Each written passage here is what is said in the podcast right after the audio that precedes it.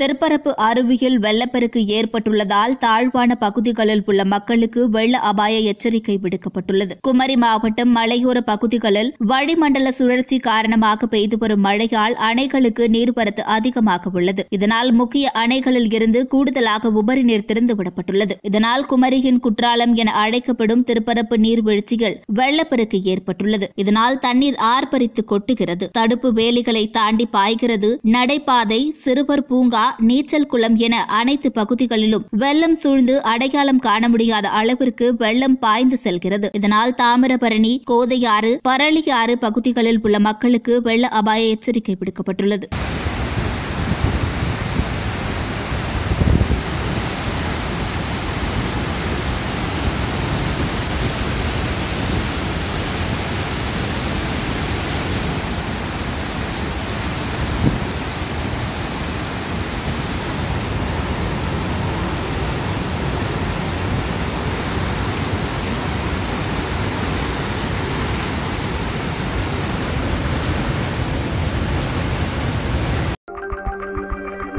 Thank you.